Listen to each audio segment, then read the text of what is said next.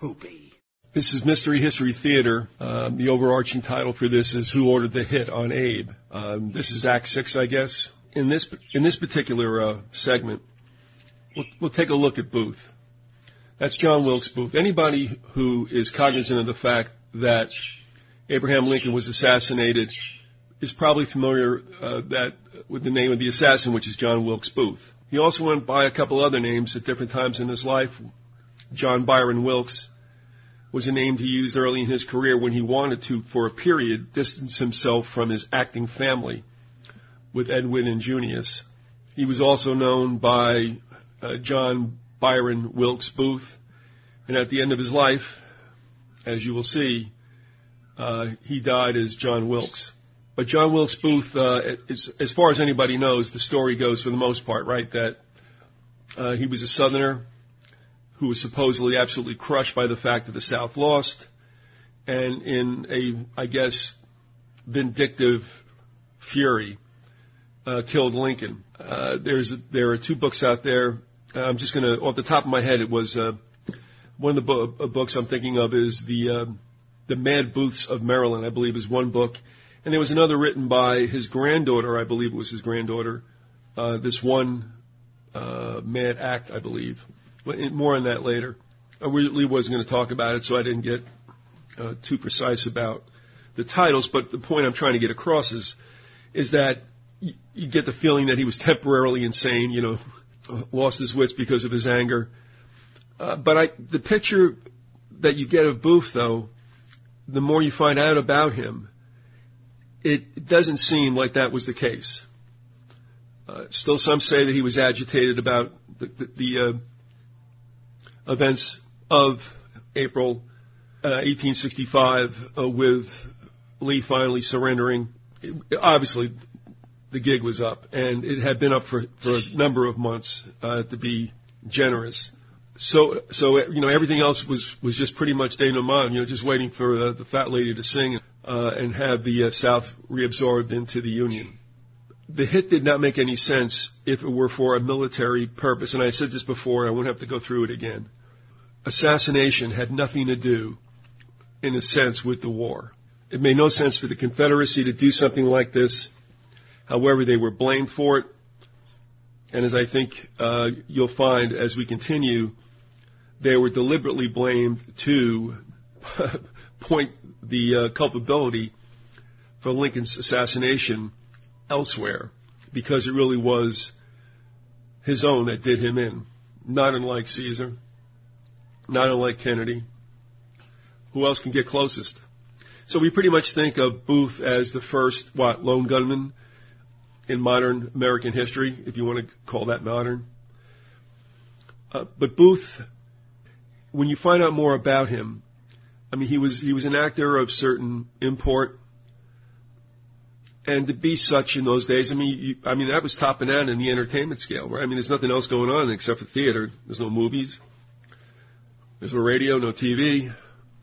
He obviously got a lot of attention, and I would have to say he strikes me a bit as a narcissist, but maybe in that profession, even as it is today, you have to be one to a certain extent. I don't know. It seems to me that Booth's only cause was Booth. And money, of course, factored big in whatever he did. He was a mercenary of sorts, but for the country of John Wilkes Booth and nothing else. So we'll find out more about that later. I had talked to Troy Cowan, an author, who wrote two books, one of which centers on Booth's little-known wife. There's, I guess, some kind of parsing of legalities when it comes to was that marriage legal. It probably would have been nullified because she was already married, though the husband was very absent, a seaman. But they did get married and they did get a license. So as much as I think the people behind the descendants of his wife want to say there was no marriage, there was a marriage, but of course the footnote is it would have been certainly nullified. But it did produce offspring. So what I'm going to do is I'm going to take a look into just excerpts of two books that give somewhat of a portrait of Booth. One will be Dark Union, from which I've read already. But this one comes from Clara E. Laughlin, who wrote the book The Death of Lincoln, the story of Booth's plot, his deed, and the penalty. It was published by Doubleday, Page & Company, New York, 1909. This book is interesting because she gets a chance in some places to interview people who were around at the time. And that's Timmy, by the way, if you haven't heard Timmy. Timmy's in the house today. And it's interesting to hear those voices, because even the famed Confederate commander, John Mosby, was alive in 1905 and did give some interviews. In fact, he even mentioned that he knew that there were kidnapping plots afoot for Lincoln, and he also was surprised to see that its source was in his own party, not only in the Union but in his own party. So some of those principles were still alive at the turn of the century, the 19th into 20th, and that's kind of interesting. If the subject is both coherent and honest. It really, if you can believe that, and I don't know why you would not in some cases, but if that's okay, if that's not a problem, then what they have to say is fascinating. So just going to read a little bit by Laughlin about Booth. And when you first hear her description, remember this is a woman writing this. And I don't say that to besmirch female authors. It's just that when you hear the description, you realize probably a guy would not have written in this manner, but that may be better that it wasn't written by a male, because certainly Booth, let me just put it this way, it's a little indelicate, but Booth got more snatch than Frank Sinatra, let's put it that way. All right, I'll pick it up with Laughlin's physical description of Booth. He was tall and full of slender grace. His features were classic in their perfectness. His black eyes were teasing, tender, laughing, bewitching. A crown of slightly curling jet black hair was worn pushed boyishly back from a brow of rare intellectual and physical beauty. He was elegant in his dress, blithe and winsome in his manner. Indeed, he was only too winsome, too easy to love, too hard to scold, too quick to charm and too charming to be judged. He was generous and kind, affectionate and gay. His name was John Wilkes Booth. John, the youngest but one of the 10 children born to the celebrated tragedian, Junius Brutus Booth, and his wife, Mary Ann, was named for his paternal great-grandmother's cousin, John Wilkes, parliamentarian, get this, Lord Mayor of London, and political agitator. Junius Brutus, the elder, died in 1852. He acted up to the very last and died on a tour in the West, but for years before his death, his great mind had been unbalanced by his intemperate habits, so that the only father little John Booth ever knew was a madman, the wreck of a splendid genius, a lovable personality. Of the 6 children who survived their father, 3 became famous members of his profession, but John Wilkes was universally considered the most gifted of the family, though a severe bronchial affection threatened his voice and consequently his future on the stage. He was the idol of his mother's heart and was, in turn, exceedingly fond of her, so fond that he made her a promise it was very hard for him to keep, a promise that he would never take up arms against the Union she and all her other children staunchly upheld. John had spent the happiest, most impressionable years of his young professional life in the South, notably at Richmond, Virginia, where he was a member of John T. Ford's stock company and a warm favorite in and out of the theater. In 1859, he had been a volunteer soldier and did his part to put down treason by standing guard at the foot of the scaffold whereon John Brown was hanged. Can you believe that? That he would have been there, and of course, and who else was there? It was Robert E. Lee. Okay, 4 years later, the government that had put Brown to death for attempting to free the slaves made a new definition of treason, made it treasonable to resist the freeing of the slaves. John Booth did not accept the new definition. For him, despite the tears and protests of his family, right remained with the South, and although he had promised his dear mother he would not take up arms against the Union, John did not try to stifle his passionate sympathy with the Southern cause. his burning ardor to do something toward its success. In Barnum's Hotel, Baltimore, that September day in 1864, the three young men talked of war and soberly discussed the repeated reverses of the Confederate armies, the steady swelling of Northern prisoners with thousands upon thousands of Southern prisoners. And they're talking about, and I picked it up later on, but he's talking with two of his friends, I think, to whom he's going to propose a plan. It was then that John unfolded a stupendous scheme.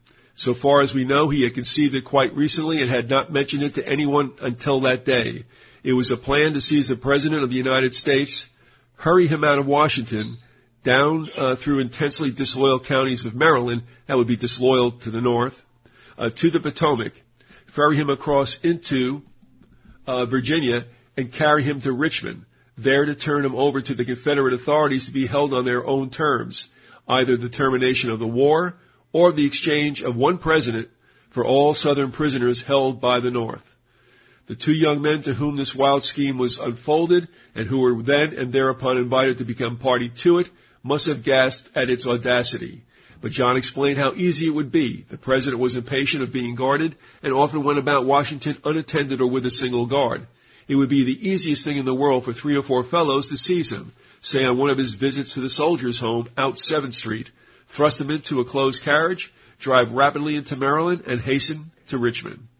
Or the capture might be made on one of his returns unguarded from the War Office to the White House late at night. If seized then, he could be hurried down through the gardens of the White House to an old house on 17th Street near the confluence of the Tiber and Potomac rivers. This house, built in 1820, had a cellar, reached by a trap door, which was once used for a slave prison. There were 2 acres of grounds around the house filled with high trees and close shrubbery, and a high brick wall along the street. Any cries from it would be effectually drowned long before reaching the street. Even the President of the United States, it seemed, might have been held prisoner there, close under the shadow of the White House and spirited thence when opportunity offered. It was a daring plan, of course, but think of the glory there would be in it. It would probably end this hideously bloody war, and when the grateful Confederacy found itself victorious, there would surely be handsome rewards for the brave boys who had saved it. John was eloquent, enthusiastic, seemed to understand the situation thoroughly. Of course, the other boys, quote, joined. And, of course, after that, Sam Arnold was less and less inclined to look for steady employment and more disturbingly given to talk of certain prospects, about which he was mysteriously vague. The money in his letter of a week later was doubtless from his friend John in consideration of Sam's temporary need, while great fortune awaited him. And now they're going to get into the whole plot. The house about which Laughlin wrote will be referred to probably later on when we get to it as the Van Ness Mansion. So that was from Clara Laughlin's The Death of Lincoln. And you should understand at this point that kidnapping plots were just bouncing off the walls. The Maryland plantation owners, and again, understand, as much as Maryland seems to be in the north to all of us, and in fact may be, even though the Mason-Dixon line was drawn between Pittsburgh, Pennsylvania and Maryland, Maryland begins the plantations and has a topography, even though the climate's a little colder, but not much different from Virginia, that lends itself to plantations and lends itself to slave labor. So Maryland considers it part of the South, although we have this clumsy problem here with having the capital of the United States later to become just the capital of the Union, or the North, surrounded by unsympathetic citizens. Not just on one side, surrounded. Maryland on the north, east, and west, and Virginia on the south, east, and west. So this is, a very shaky situation. So the plantation owners wanted to kidnap Lincoln. His own party wanted to kidnap him and depose him for a fortnight, as they said. If you remember from segment one, reading the letter between a profiteer by the name of Barnes and his contact in an export business in New York, DeMille, saying about it, if we could just get him out of the way, we could get these contracts that are sitting on the table, and this goes into the whole deal of the pork for cotton transactions, where not only the North and the South had money on the line, but so did England. There were even kidnapping plots for Buchanan, and we'll pick that up at another point. So what happened was, I look at the politicians of that day, and they seem rather crude. It's like if they didn't get their way, then they would just do something illegal, and that would be that. And what happened was Buchanan passed through his presidency very tenuously without getting kidnapped, and this had to do with the Missouri Compromise, which is another whole deal. At some point to that is really the trigger for the Civil War, and I think that's probably correct. So what happened was, once Lincoln became president, they just went ahead, they meaning those who were not happy with the way things were going, and these personages were, for the most part, in the same party as Lincoln, the Republican Party, so they just transferred their kidnapping plots from Buchanan to Lincoln, and of course did not do that in the first 4 years of his presidency, but here the kidnapping plots gain strength once again as the war is now coming to an end. And you got the whole deal about how to treat the South. Lincoln was very conciliatory. Those in his party and in the North were not so conciliatory. And as much as they hid behind being abolitionists and wishing to see every slave free, they were into more of that. I mean, it was, to me, fully mean-spirited. So be that as it may, that was from Laughlin, the death of Lincoln, and her description of Booth and leading up to his plot to kidnap Lincoln. At this point, we'll pick it up with some other information about Booth as contained in the book Dark Union, the secret web of profiteers, politicians, and Booth conspirators that led to Lincoln's death. The authors Leonard F. Guttridge and Ray A. Neff. Born on May 10, 1838, the son of Junius Brutus Booth, a powerful but increasingly alcoholic actor, Booth began his professional career at the age of 20 in the Holiday Street Theater Stock Company in Baltimore. For the next 3 years, while his brother Edwin won acting glory abroad, Wilkes had little more than walk-on parts, and he stumbled frequently, often forgot his lines, and once had to be dragged off into the wings, frozen. Now that description of Booth would seem to be at odds with what Laughlin wrote, but understand that, yes, he did have a rough beginning, but he went on to acquit himself very well as an actor. So it's just that she went by, and I'm not saying deliberately so, his early problems with the stage. He fought hard to perfect himself and to avoid the embarrassment of public comparison with his acting brothers Edwin and Junius Brutus Jr. and their late father. He adopted the stage name of John Wilkes. In 1859, he married Izola D'Arcy Mills, a seafarer's daughter and an aspiring actress. Now, this aspiring actress stuff is debated by those who are descendants of Izola, and it really doesn't seem like she was necessarily dedicated to be in theater, but she certainly did have an artistic bent. And I will just say that, you know, whether or not she was thinking of getting, I mean, anybody can be an aspiring actor or actress. I mean, all that means is that you haven't got there yet. But she was an intelligent, resourceful woman, very creative. And so I can understand, you know, in those terms, why that might be said of her. And, of course, that would make one think, well, then, okay, Izola meets John Wilkes Booth, and she's thinking, yeah, I'd like to get into showbiz. I'm not so sure that was the case, but we don't know. When having a wife in tow seemed hardly to square with a romantic public image, Booth's father had settled his own spouse on a comfortable but remote Maryland farm. Following suit, John Wilkes Booth found an isolated retreat for Izola and their daughter, a hilltop home in 36 acres overlooking the Shenandoah River near Harper's Ferry. He christened the place Mount Olympus. His evolution into a player of unnerving energy came almost overnight. Edwin had returned from an Australian tour, and in Richmond he got his younger brother the role of Horatio to his Hamlet. Before a packed house, Edwin introduced him in a tone some might have thought condescending. The effect on John Wilkes was galvanic. He shed all traces of inferiority and redoubled his efforts to overtake, to surpass. Edwin soon felt the competition at his heels. Writing to his mother, he said that he did not expect John to, quote, startle the world, unquote, but conceded that his brother had certainly improved as an actor and, quote, looked beautiful on the platform. Even off stage, John Wilkes Booth cut a compelling figure. He moved gracefully, was of lithe physique, and, when it suited him, could soften his handsome, sometimes brooding face into the most lady-killing of smiles. It seems he was unable to discuss a subject, however trivial, without striking a pose. Men as well as women, meeting Booth for the first time, were apt to walk away dazed. The Montreal meeting was probably an exception. Among the determined men at the St. Lawrence Hotel, the 26-year-old actor could not have stolen that show if he had tried.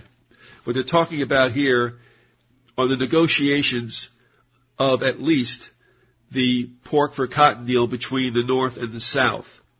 And Britain is also in this sort of a triangle, and they all met in Montreal, in the province of Quebec. Booth supported the Confederate cause, and especially after Brandy, loudly acclaimed it. But following brief pre-war militia service, he kept a promise to his mother never again to don a uniform off stage. In 1863, on stage, he had excited audiences as if to outshine the more experienced Edwin. The voice could be shrill, and he often raced his lines, but the 19th century American stage knew no more vehement a performer. He tore through roles with such zest that fellow actors would pant for him to take it easy, as Count Pescara in The Apostate, a play. He seems, and this is a quote, he seems to revel in rascality, to enjoy devilish tricks, glory like another Lucifer in the misery he has caused. Woo-hoo! And that's the end of that quote. And in this role, he had once stabbed himself in the arm. Yet the last act of King Richard III was Booth's personal tour de force. Another quote, a critic. He dies hard, face blackened with blood, a face of 1,000 masks. End of the quote. Once he defied history and Shakespeare by tumbling the actor playing Richmond into the orchestra pit. Okay. On Monday evening, November 9th, 1863, he performed at Ford's Theater, Washington, in a play by Charles Selby called The Marble Heart. Abraham Lincoln sat in the state box. The president could afford to take a brief respite from the pressure of wartime responsibilities.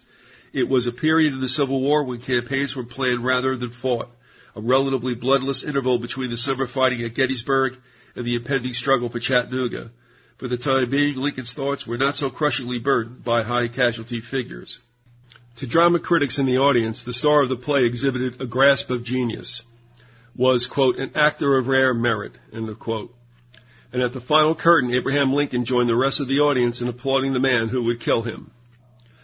All this time, few Americans suspected that their dynamic young thespian led a double life.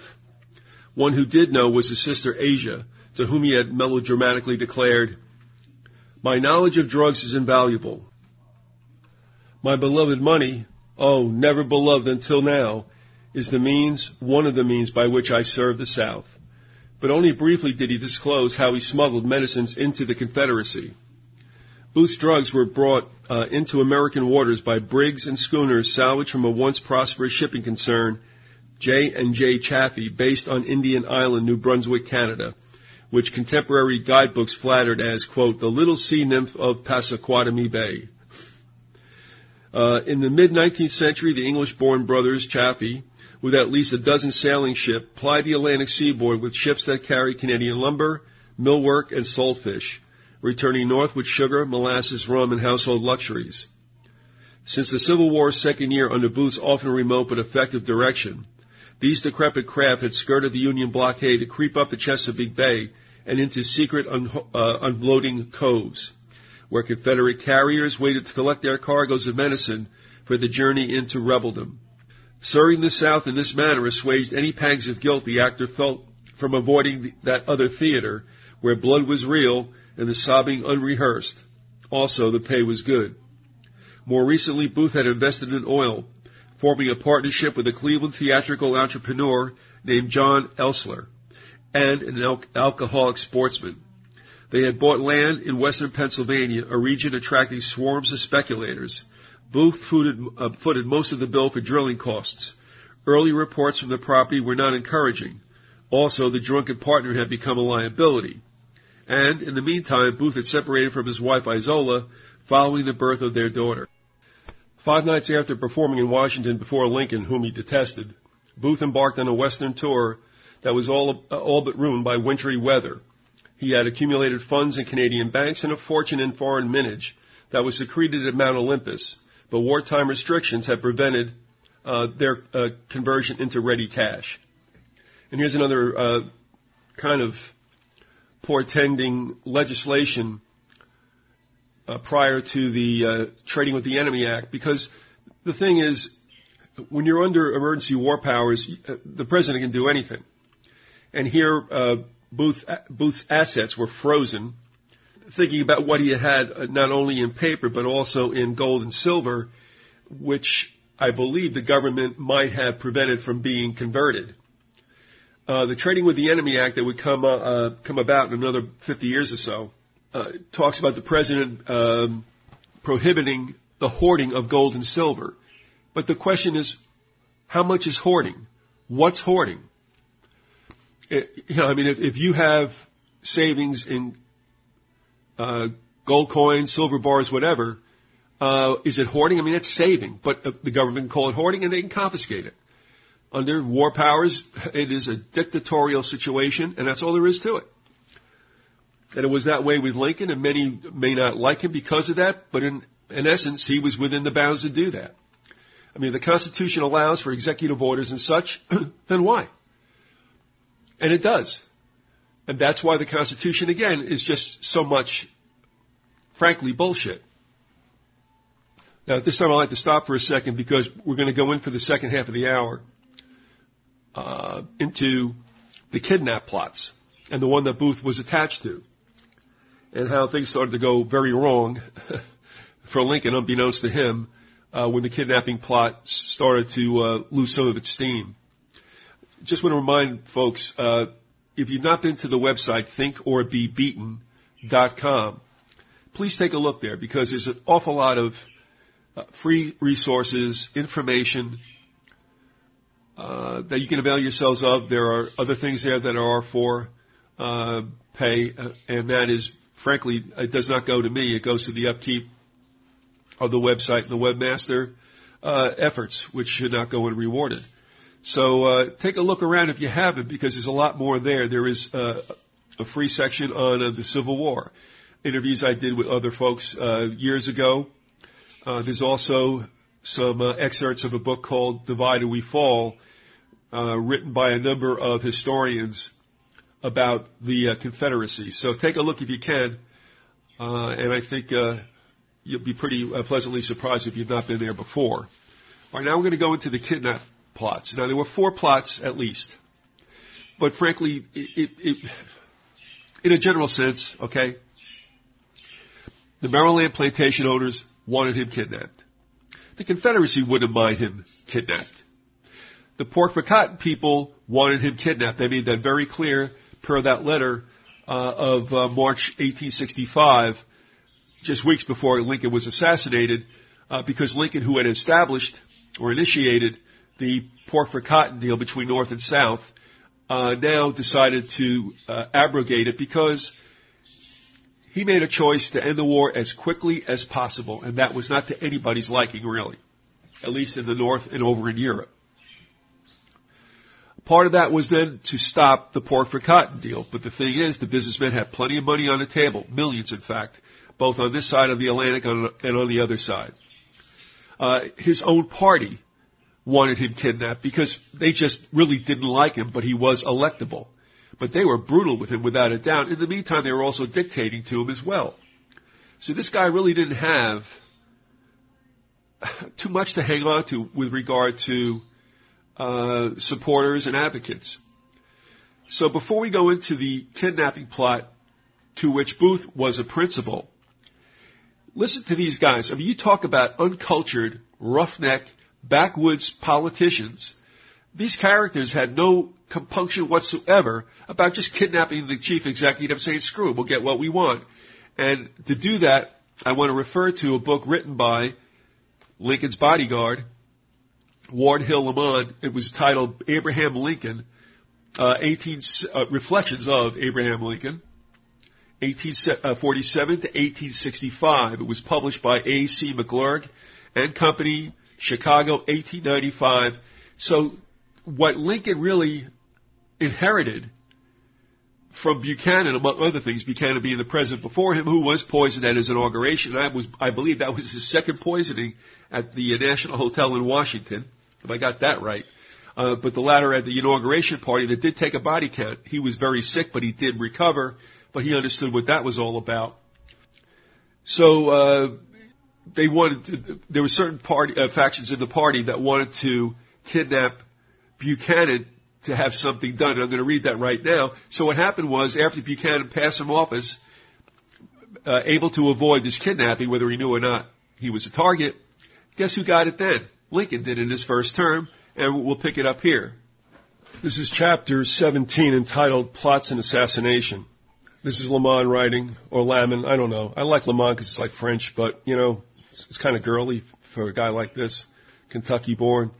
It says, the fact that we have in this country a literature of assassination, quote, voluminous and vast, end of quote, suggests a melancholy reflection on the disordered spirit of the times through which we have passed, and on the woeful perversity of human nature, even under conditions most favorable to intellectual progress and Christian civilization. It is hurtful to our pride as Americans to confess that our history is marred by records so repugnant to the spirit of our liberal institutions and to the good fellowship which ought to characterize both individual and national life in a free republic. But the appalling fact remains that two of our chief magistrates, within as many decades, were murdered in cold blood, and that bulky volumes have been filled with circumstantial accounts of plots and conspiracies by and against men born upon our evil soil, and enjoying the full protection of our laws. And yet, voluminous and extensive as these records are, they are by no means complete. Now, the other chief magistrate to whom he refers is Garfield. This was written in 1895. Garfield was killed in 1881. So understand that, yeah, that's those were the two. Well, that was the next assassination after Lincoln. And then there was another one about 11 years later, 10 or 11, with McKinley. I believe that was 91, 92. This is a civilized country with civilized politics, really. And here, Lamon is lamenting the condition of things back in, well, 1895, before the century where we really went crooked. Okay, one most daring attempt upon the life of Mr. Lincoln, the boldest of all attempts of that character, and one which approached shockingly near to a murderous success, was never made public. For prudential reasons, details were withheld from the press, but as the motives which imposed silence respecting a strange freak of homicidal frenzy no longer exist, it is perhaps a matter of duty to make public the story, together with certain documents which show in what deadly peril Mr. Lincoln stood during the ceremonies attending his second inauguration at the Capitol in March 1865.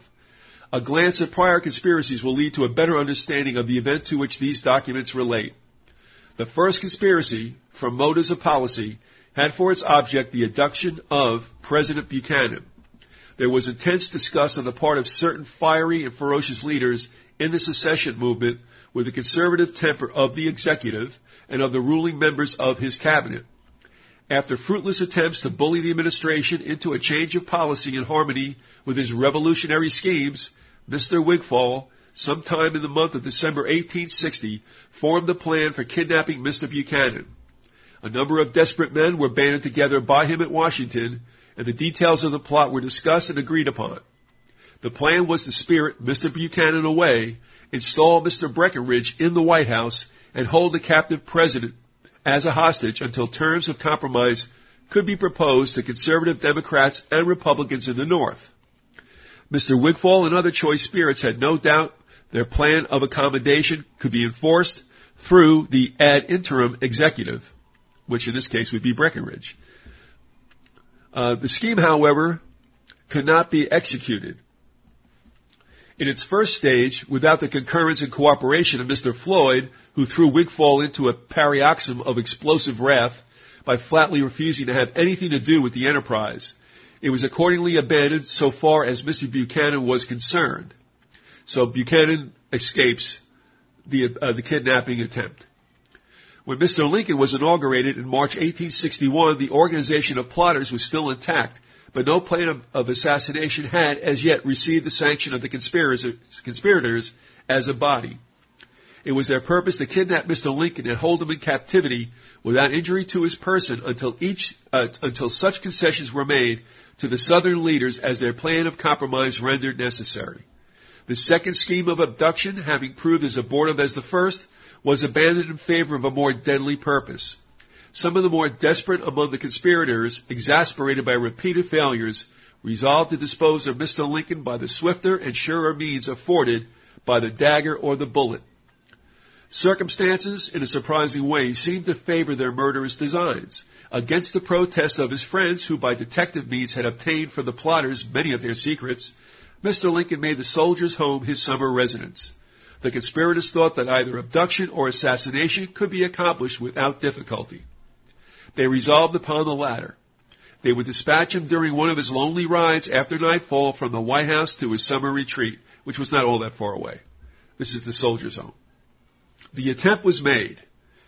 In the spring and early summer of 1862, I persistently urged upon Mr. Lincoln the necessity of a military escort to accompany him to and from his residence and place of business, and he as persistently opposed my proposition, always saying, when the subject was referred to, that there was not the slightest occasion for such precaution. One morning, however, in the month of August, he came riding up to the White House steps, where I met him, with a merry twinkle in his eyes that presaged some kind of fun. He said, "I have something to tell you." And after we had entered his office, he locked the door, sat down, and commenced his narration. At this distance of time, I will not pretend to give the exact words of this interview, but it will state accordingly my best recollections. He said, "You know, I have always told you I thought you an idiot that ought to be put in a straitjacket for your apprehensions of my personal danger from assassination. You also know that the way we skulked into the city in the first place has been a source of shame and regret to me, for it did look so cowardly." Well, it goes on and on. He recounts what happened to him, which was while he was riding on horseback, either to or from the Soldiers' Home, a bullet was very close to him, spooking his horse, knocked his hat off, and it goes on and on. That has since been translated into a bullet passed through his stovepipe hat. This was not apparently the case. And before we move away from this work by Lamon, an interesting anecdote he relates about Ulysses S. Grant finding out about Lincoln's assassination. And this is Lamon writing. "Upon the assassination of Mr. Lincoln being communicated to General Grant, he exclaimed, 'This is the darkest day of my life. I do not know what it means. Here was the rebellion put down in the field, and it is reasserting itself in the gutter.'" This is not good because he thinks the Confederates set this up. "We had fought it as a war. We now have to fight it as murder." Continuing his observations, he said, "I was busy sending off orders to stop recruiting and the purchase of supplies and to muster out the army. Mr. Lincoln had promised to go to the theater that evening and wanted me to accompany him. While I was with the President, a note was received by me from Mrs. Grant saying that she was desirous of leaving Washington on the same evening on a visit to her daughter at Burlington," that would be Burlington, New Jersey. "Some incidents of trivial character had influenced this determination, and she decided to leave by an evening train. I was not disinclined to meet her wishes, not caring particularly to go to the theater. I therefore made my excuses to the President, and at that hour determined upon we left home for the railway station. As we were driving along Pennsylvania Avenue, a horseman rode rapidly past us at a gallop. A willingless horse rode back, peering into our carriage as he again passed us. Mrs. Grant, with a perceptible shade of concern in her voice and manner, remarked to me, 'That is the very man who sat near us at lunch today with some others and tried to overhear our conversation. He was so rude, you remember, as to cause us to leave the dining room. Here he is again, riding after us.' For myself, I thought it was only idle curiosity, but learned afterward that the horseman was Booth. It seemed that I was also to have been attacked, and Mrs. Grant's sudden determination to leave Washington deranged the plan. Only a few days afterwards, I received an anonymous letter stating that the writer had been detailed to assassinate me. that he rode in my train as far as Havre de Grace, and as my car was locked, he failed to get in. So what this is talking about is the train leaving for New Jersey from Washington, D.C. Apparently, Booth was in the train, or allegedly, and rode as far as Havre de Grace, which is about half the distance between Baltimore and, let's say, the borderline with Delaware and Pennsylvania. He now thanked God he had so failed. I remember very well that the conductor locked our car door, but how far the letter was genuine, I am unable to say. I was advised of the assassination of Mr. Lincoln in passing through Philadelphia and immediately returned to Washington by a special train. Now, this is Lamon's thrown in his 2 cents about why he was not there that night at the theater. There's much conjecture about this for obvious reasons. Everybody pretty much knows or remembers hearing that the cop or whatever that was stationed at the door to the box where Lincoln, his wife, and Rathbone and his fiancée sat watching the play suddenly disappeared. Well, along those lines, there was some curiosity as to why Lamon was not with Lincoln that night in Ford's Theater. And this is what he has to say.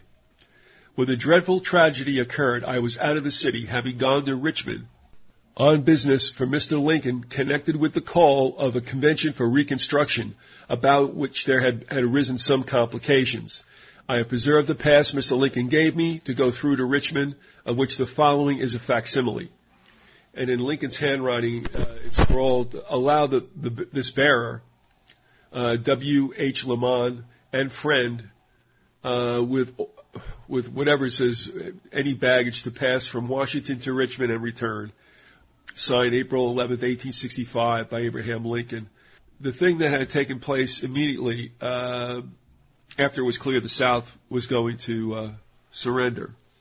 Lincoln had reached out to the state legislature of Virginia to see if they could get them to be the first to cease hostilities and to, frankly, call it a day. This was Lincoln's attempts to try to make a quick and conciliatory peace with the southern states and reabsorb them into the Union. He may have been the only one in his party that desired such. Continuing, Lamon writes, this was perhaps the last passport ever written or authorized by Abraham Lincoln. On the eve of my departure, I urged upon Mr. Usher, the Secretary of the Interior, to persuade Mr. Lincoln to exercise extreme caution and to go out as little as possible while I was absent. Mr. Usher went with me to see Mr. Lincoln, and when about to leave, I asked him if he would make me a promise. He asked that it was, and said that he thought he could venture to say he would. I wanted him to promise me that he would not go out after night while I was gone, particularly to the theater. He turned to Mr. Usher and said, Usher, this boy, meaning Lamon, is a monomaniac on the subject of my safety. I can hear him or hear of his being around at all times of the night to prevent somebody from murdering me. He thinks I shall be killed, and we think he is going crazy. He then added, what does anyone want to assassinate me for? If anyone wants to do so, he can do it any day or night, if he is ready to give up his life for mine. It's nonsense. Mr. Usher then said, Mr. Lincoln, it is well to listen and give heed to Lamon. He is thrown among people that give him opportunities to know more about such matters than we know. I then renewed my request, standing with my hat in my hand, ready to start. Well, said Mr. Lincoln, I promise to do the best I can towards it. He then shook me cordially by the hand and said, goodbye. God bless you, Hill. This was the last time I ever saw my friend. We'll now get into the preliminaries before the kidnapping plot that really, well, never does happen. And in fact, there were 2 kidnapping plots that didn't happen. But back to Dark Union, it picks up in Chapter 8. From the war's beginning, the possibility of physical harm to Lincoln had often been discussed in the North. The villains would, of course, be rebels. It stood to reason that others, as well as Mosby, who operated mainly in northern Virginia, had tried to work up steam for kidnapping Lincoln. Newspapers north and south ran, quote, disclosures of kidnap plots in the making. Some appropriate reprisal against the North had been expected following the Dahlgren affair with its widely published orders to slay Jeff Davis. Just on a slight digression here about the Dahlgren raid.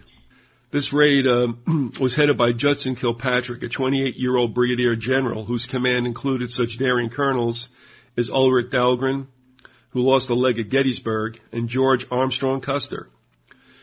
Kilpatrick called at the White House on February 13th, the day on which Booth appeared in a dual role in his final Nashville performance, The Corsican Brothers. Kilpatrick told Abraham Lincoln that his intentions were confined to sabotage, distribution of handbills promising amnesty to rebels who joined the Union cause, and freeing Union prisoners from Richmond's Libby Prison. All right? This is all that's why they use the word confined, because, well, there was a distortion of this, or someone's not telling the truth. All right, so it was just confined to sabotage, distribution of handbills, promising amnesty, and freeing Union prisoners from Richmond's Libby Prison. Lincoln approved. Neither Secretary of War Stanton nor General Grant could be budged from their opposition to a peaceful exchange of prisoners. And though Lincoln liked the idea of demolishing prison gates, practical politics and common humanity also determined his endorsement of Kilpatrick's stated battle plan. That year, 1864, was an election year. Lincoln was aware that war-weary Northerners had begun to blame him for prolonging the conflict. So, under a bright moon on Sunday, February 28th, Kilpatrick's 3rd Cavalry Division, 3,500 strong, forded the Rapidan River. 6 artillery pieces augmented the cavalcade, and bundles of amnesty pamphlets burdened mules plodding at the rear.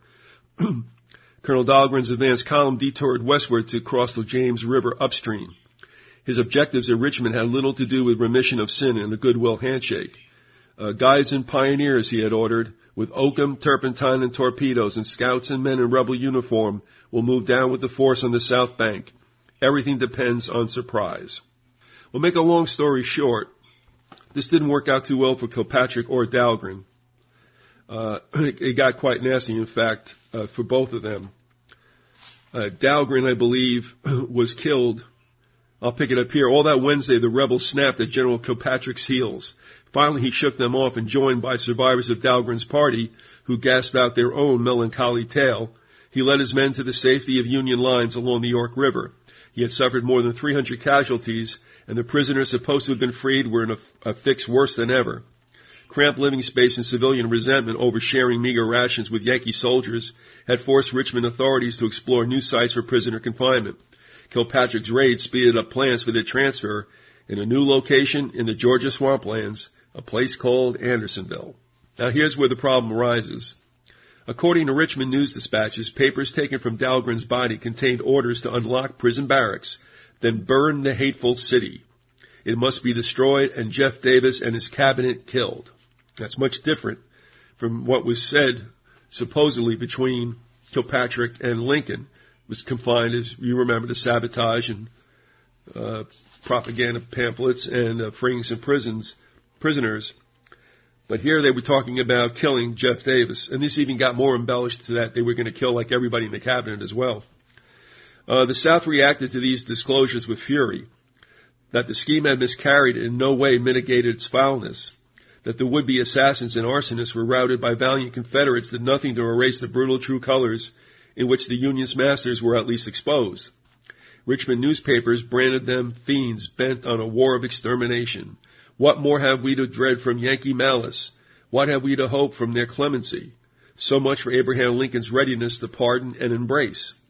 As Southerners raged on, political radicals in the North charged that fake documents had been planted on the colonel's body. In private, those fiercely anti-rebel warhawks exulted over the outcome of the raid, almost as much as if the detested Richmond leaders had indeed been put to death. It purged the war of foolish chivalry and had reduced Old Abe's amnesty leaflets to irrelevant scraps of paper. For appearance sake, the Union Army held a formal inquiry. Kilpatrick denied any intention of political murder or unjustified arson. Dahlgren's staff officers swore to the innocence of their lost commander. These statements were made public.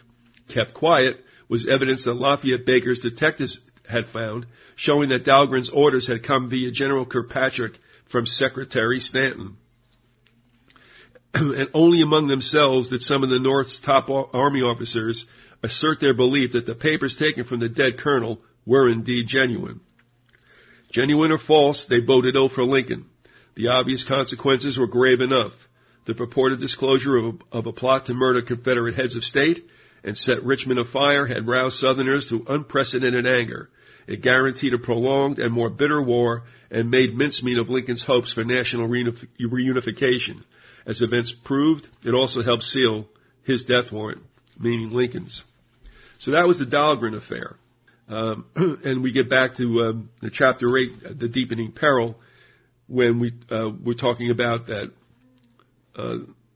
Union officers expected reprisals against the North because of this Dahlgren affair, if it were really true, in fact, that Jeff Davis was going to be assassinated. So we'll continue.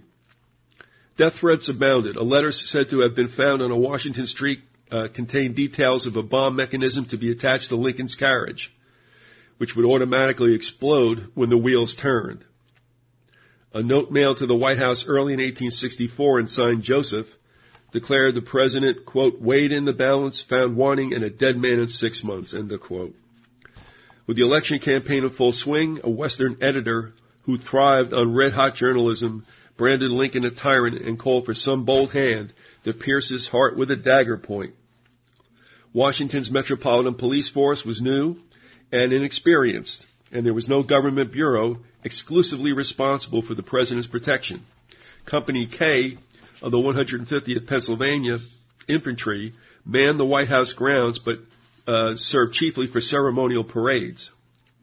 The Lincoln spent each summer at Soldiers' Home, a cluster of buildings on a hill 3 miles beyond the capital's northern boundary, at which times the Union Light Guard, about 100 men, picked from the 7th Independent Company of the Ohio Volunteer Cavalry, was at their disposal.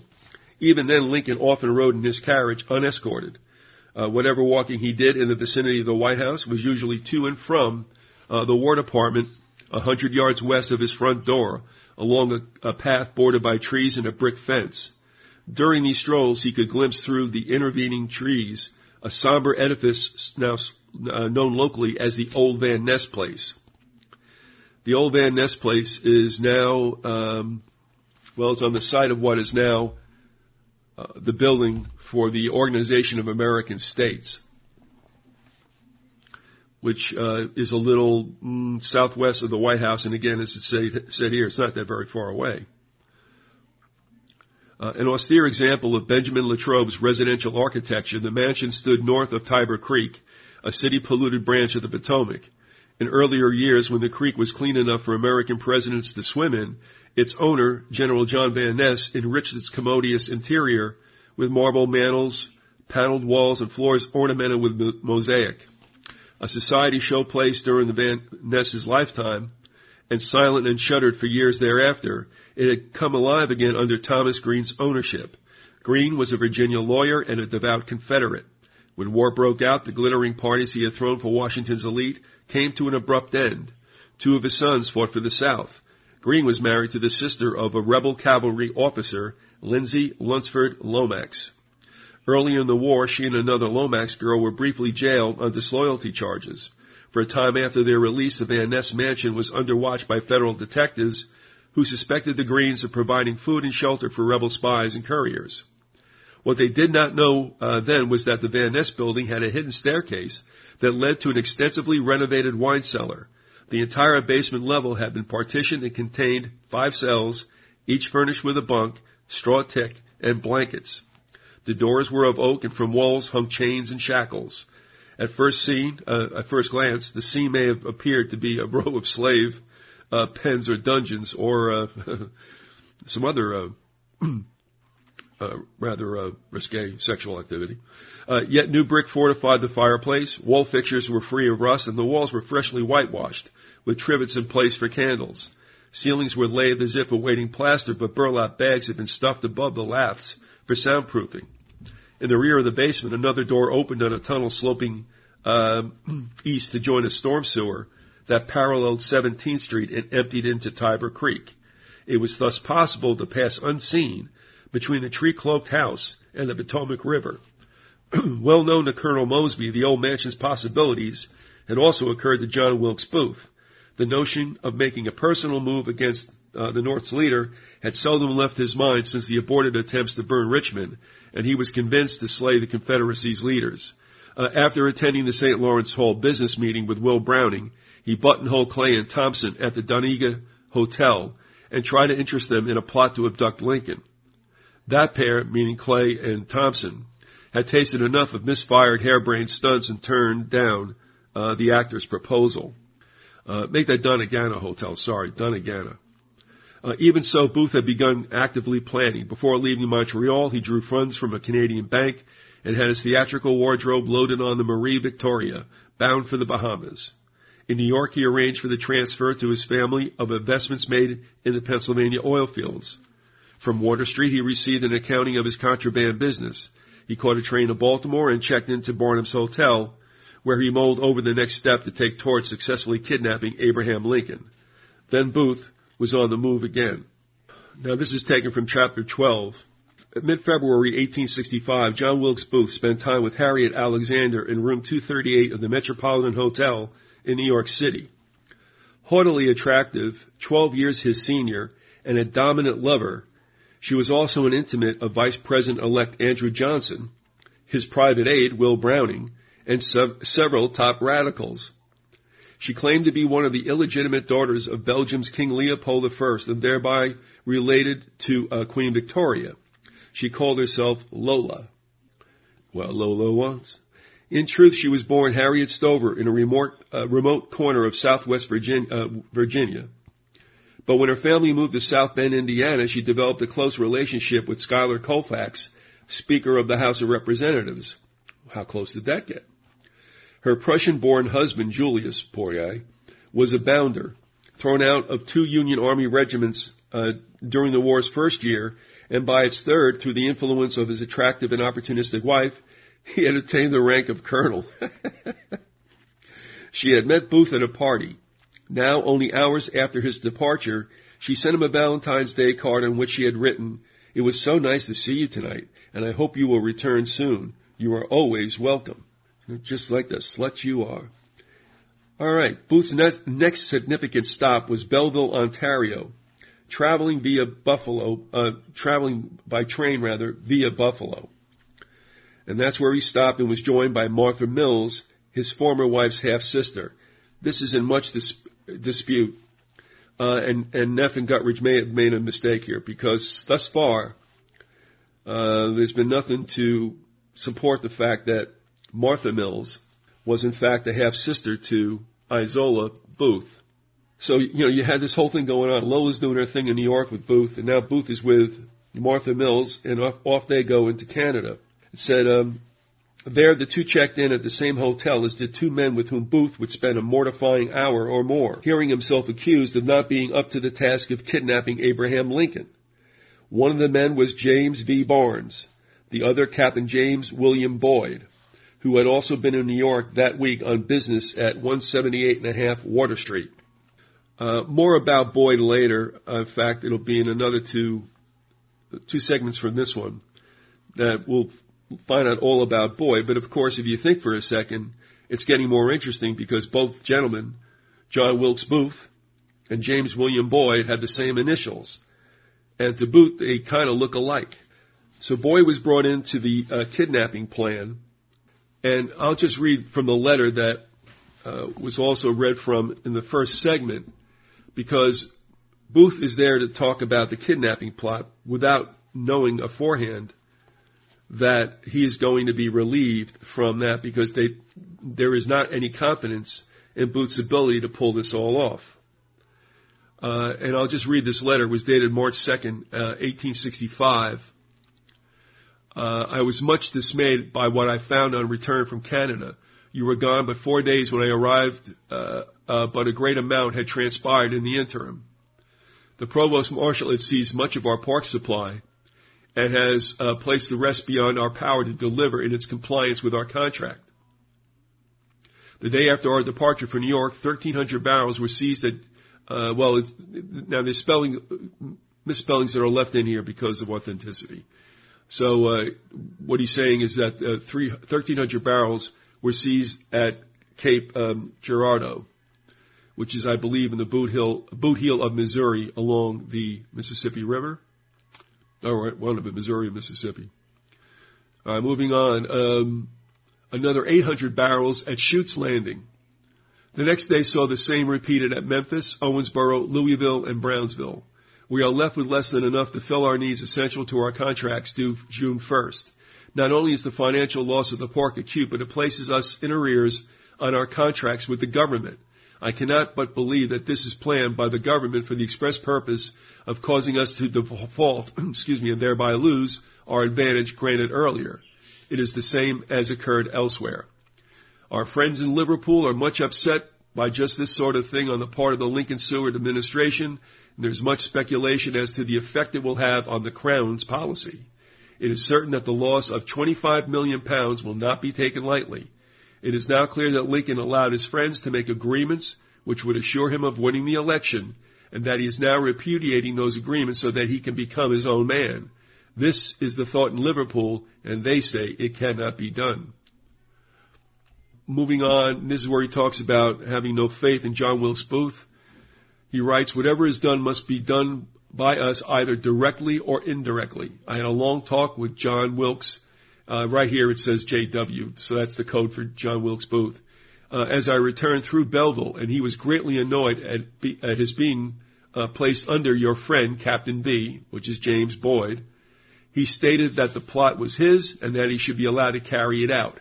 I explained that the situation had changed and that it was no longer a question of what he would do, but rather what he was able to do. He is much too melodramatic, and to him the only thing is, quote, the scene, both on the stage and off. It is essential that the President and Secretary not be harmed, but if they could be deposed for a fortnight, the Congress, we are assured, could and would act in the manner of the Executive. We are further assured that our contracts would be recognized in toto. And that's the deal. Their thought about the kidnapping now is nothing really political nor military. I mean, the war is lost. In fact, he jotted down four things that made it impossible for anyone to help them except themselves. One was he stated that the CSA is dead, Confederate States of America, and cannot help us. He said the Irish make big noises, but they fight only in saloons. He was talking about the possible help of the Fenians, who were rebels pitched against Britain, that were making trouble up in Canada and also striking into Canada from northern parts of the East Coast or whatever, I mean, New York, Vermont. And they were thinking also about getting into the kidnapping business, but it never came to fruition. The third thing he stated was, we have been betrayed by Lincoln and Seward, so has Chase. That's Salmon Chase, who was Secretary of the Treasury, and then later resigned, and he resigned many times, and this time Lincoln said, okay, and he made him a Supreme Court Justice. So it says, we've been betrayed by Lincoln and Seward, and so has Chase and friends in England.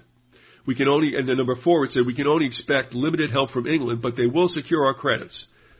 All right? And that's, fifth, he says, what we've just stated, whatever is done must be done by us either directly or indirectly.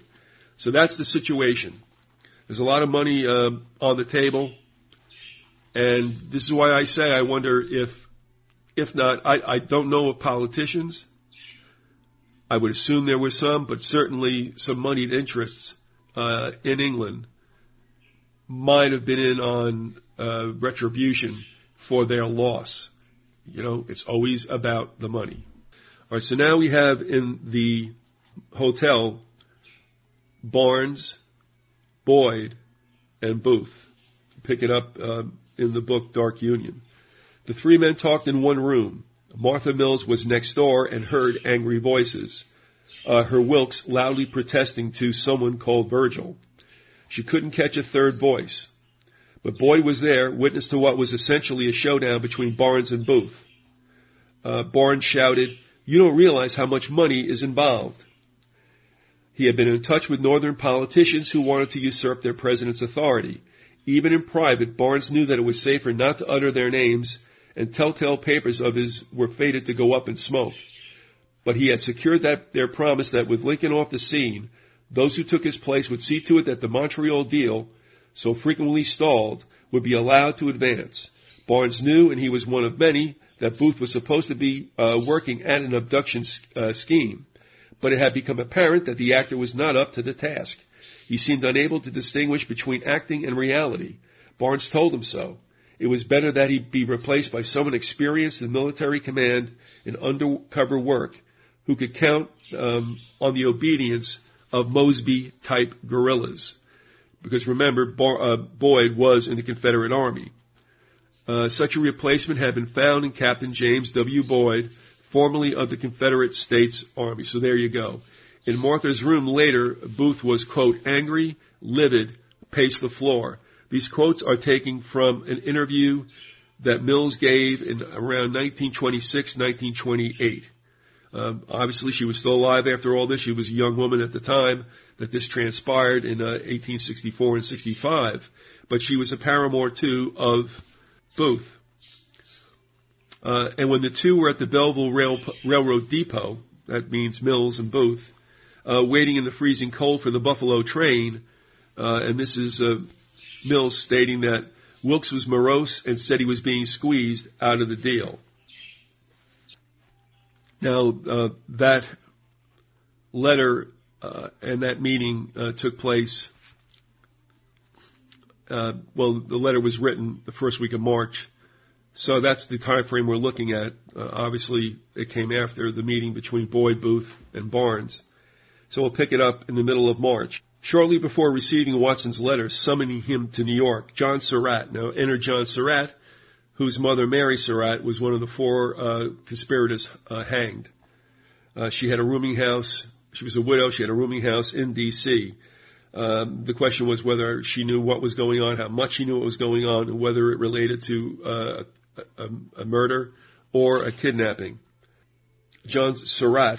Surratt is supposed to go off to New York, but beforehand, he held a midnight meeting with Booth in a curtained side room of Gardier's on Pennsylvania Avenue. Other conspirators at the exclusive Washington restaurant included Sam Arnold and Michael O'Loughlin. Booth paid the waiter to make sure no one would disturb them, except to bring fresh drinks and oysters. Then he made clear that while still brooding over his demotion as head of the kidnap plot, he had no intentions of taking a back seat. He did most of the talking. He hadn't abandoned the notion of carrying Lincoln bodily from a box seat at a play. Barnes was on the mark when he told Watson in his letter from Cape Girardeau that, to Booth, the only thing is the scene. Beyond motives of financial payment, vengeance, or patriotism, as he saw it, striking at the all-highest was the Booth pure theater, best performed with footlights and a spellbound audience. Lincoln would be taken at gunpoint in the state box, tied up and lowered to henchmen on the stage, who would then bundle him out the rear door to a waiting carriage. To his non-thespian listeners at Gaudier's, much of what Booth said sounded crazy, and they told him as much. Jeers were tossed. Sam Arnold swore impatiently that he would walk out on the whole deal if another week passed without action. Booth silenced them with threats to shoot anyone who tried to quit. This is a quote.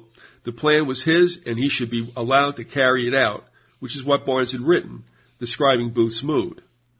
Title to the capture of Lincoln as a legitimate prize of war belonged to him alone. That was how Booth felt. He knew that Mosby's men and other would-be abductors looked to someone else for leadership. It was amounting to a rival conspiracy, but he counted on a loyal handful, and he was not content to brood. He felt a growing compulsion to beat interlopers to the punch.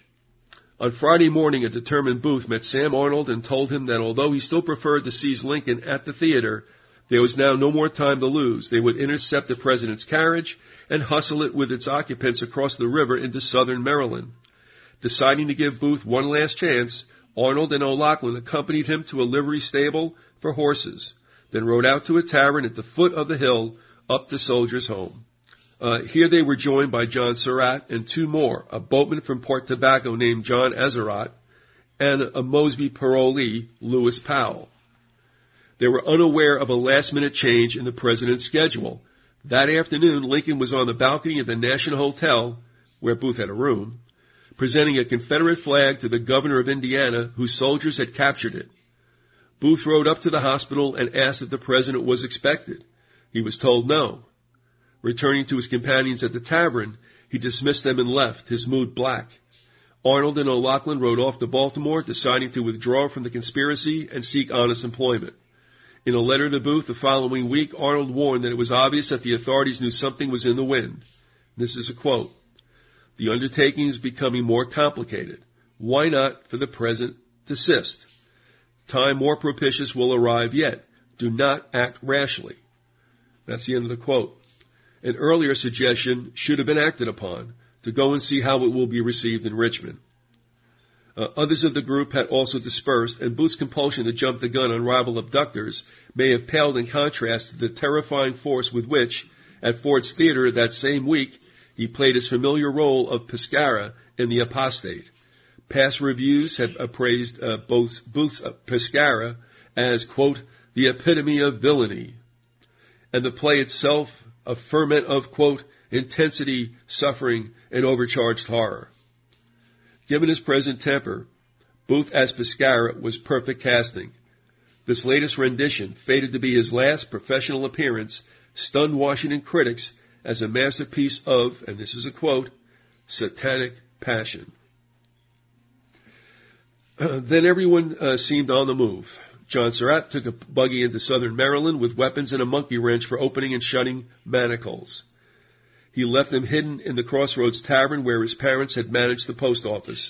That's his mother Mary and his then father, who had since died. On Monday, he was back in Washington and received Watson's letter from New York, which, after reading, he tucked behind a mirror in his bedroom. Surratt left on the night train, conferred with Watson at the Astor House, and was soon off south again, but now for Richmond. Booth left Washington for New York. Lola Alexander had written him, quote, if you can come to town as supposed, I will be crushed if you do not stop to see me. Please do. But once in town, Booth went to the Winter Garden Theater, the old Winter Garden, in Manhattan, where he watched his brother's 100th consecutive performance as Hamlet. The ovation Edwin received was deafening proof that he alone of the Booth tragedians deserved to wear their father's crown. All right, now on April 2nd, which was a Sunday, Richmond fell. It was then that Davis was informed that the Army could no longer hold out the Union troops. So that was Sunday, April 2nd. Now, this is on Wednesday. On the quiet corner in Newport, Rhode Island, stood the Aquidneck House, a sedate stopping place conveniently located near the pier where Whitford Company steamboats regularly unloaded passengers from New York. The vessels docked in pre-dawn gloom, a useful schedule for travelers who wished to avoid recognition because they could make directly for the hotel where the guests, according to the advertising brochures, quote, or of a class that do not care to mingle in the bustle of large hotels, end of quote. It was little frequented this early in the season. The steamboat from New York, docking on that chilly Wednesday morning, had brought only a few passengers, two of whom had passed through the pillared entrance of the Aquidneck House to register as J.W. Booth and Lady Boston. So it wasn't Lady Boston, it was and Lady, comma, Boston, assuming that's where they were going to... That was their destination. In Montreal at the same time, Martha Mills was on an errand for Booth. She carried drafts from American banks to cash in British currency. Booth's further instructions were that she take the cash to a second Montreal bank and deposit it in the name of John Wilkes, a British subject. Then telegraph him that the business was done. But the first bank, in her later words, quote, refused to cash the draft because they said of conditions in the United States. So I had to wire him of the trouble. He had told me where he could be reached. Booth could be reached at Newport with his companion, Harriet Lola Alexander. The couple was assigned to room number 3 overlooking Narragansett Bay. Alfred Smith, the desk clerk, said afterward that the woman was veiled. The two strolled in the gardens, and when they returned, Smith thought that the lady had been crying. Although Booth seemed agitated, he ordered a lavish dinner asking for room service because the lady was indisposed. But before the meals arrived, Booth received Martha's telegram from Montreal, and almost immediately the couple checked out. The two took the train for Boston, where they separated. So they split in Boston. Booth continued on to Montreal. At the St. Lawrence Hall, he used a false name. Okay, and R.D. Watson was there. So was John Surratt, among whose tasks was delivery of the last dispatches out of Richmond to the Canada-based Confederate commissioners. Much of whatever else went on in Montreal during those final days of America's war would remain undiscoverable. But besides Booth's, Watson's, and Surratt's, other intriguing names or aliases sprinkled the St. Lawrence Hall Register, identifiable as belonging to people involved in the cotton scheming and its by now correlative plot to abduct Abraham Lincoln. Booth's role in it was reduced to that of helpful guide around Washington's theater precincts. He fumed all the more because of his inability in Montreal to secure the funds he would need after the kidnapping. He planned to escape using the name under which he first appeared on the American stage, John B. Wilkes. And in parentheses it states, his middle name, Byron, was that of his father's firstborn, who died an infant in England. End of parentheses. In his anger, Booth believed that those who had frozen him out of the kidnapped leadership also sought to freeze his funds.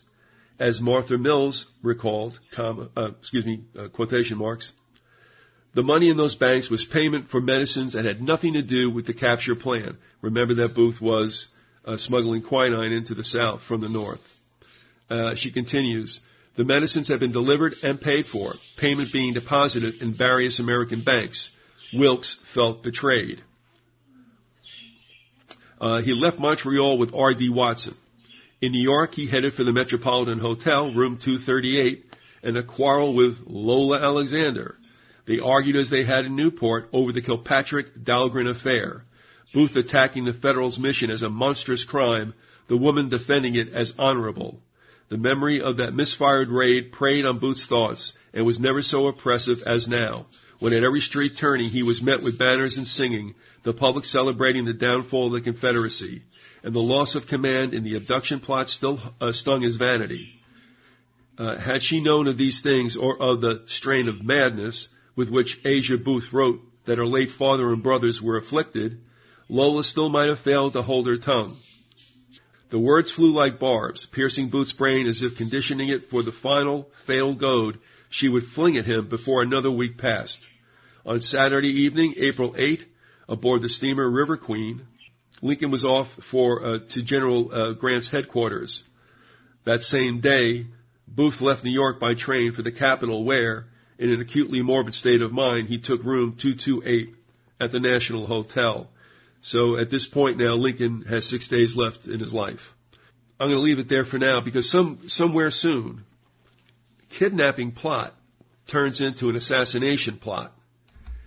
And it's hard to know when this happened or how much. See, it's interesting that Booth's an actor because there might have been some acting going on here. Was Booth all that upset about the Union's aborted attempt, among other things, to kill Jefferson Davis and as many of high-ranking politicians as they could get their hands on? Was he really that upset? Was it that big a deal? Was Lola's badgering overplayed? Or because I don't think, and you heard also in that last paragraph where Asia Booth later wrote about, I guess when you talk about a mad strain, you're talking about insanity, a thread of that which ran through the Booth family. Who knows? I don't think, well, does it matter what I think? Probably not. But I'm trying to treat this whole situation as it was. I mean, it was a real murder mystery. And trying to put yourself, to try to judge where Booth was at.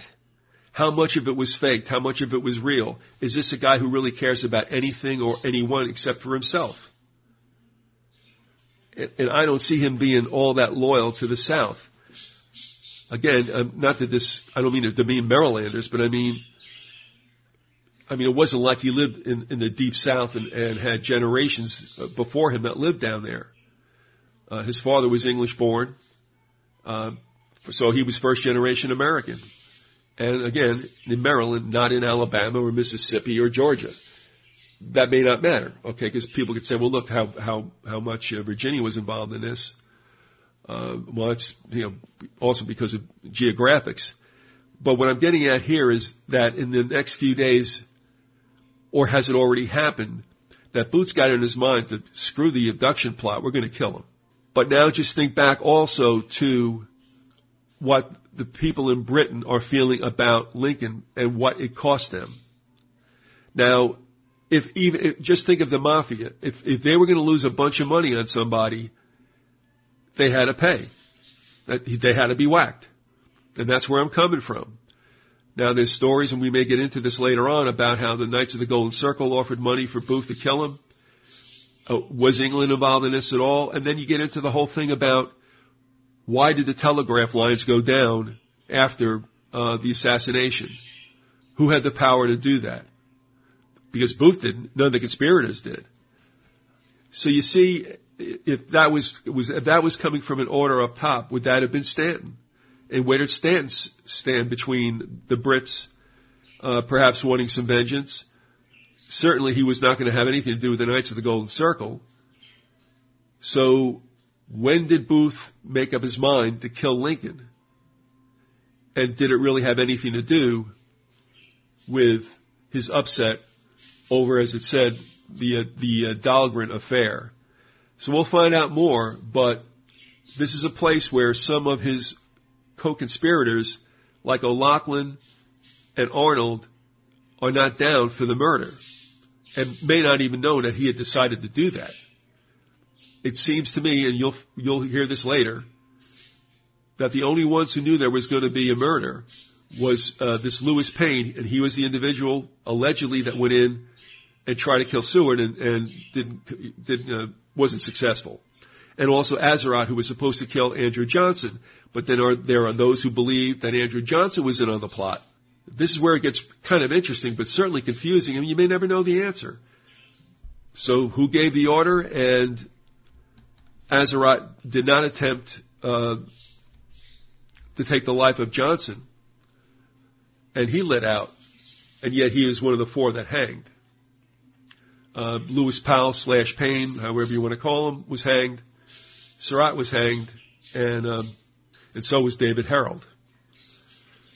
So we're going to find out, perhaps, where this might have taken a turn, and it might have to come from consulting certain other sources. But it's very clear, and it's an understatement to say, that there were many who wanted Lincoln's head. So that's it for this segment of Mystery History Theater, and we'll go on next time with a look at the other Booth, if you will, James William Boyd.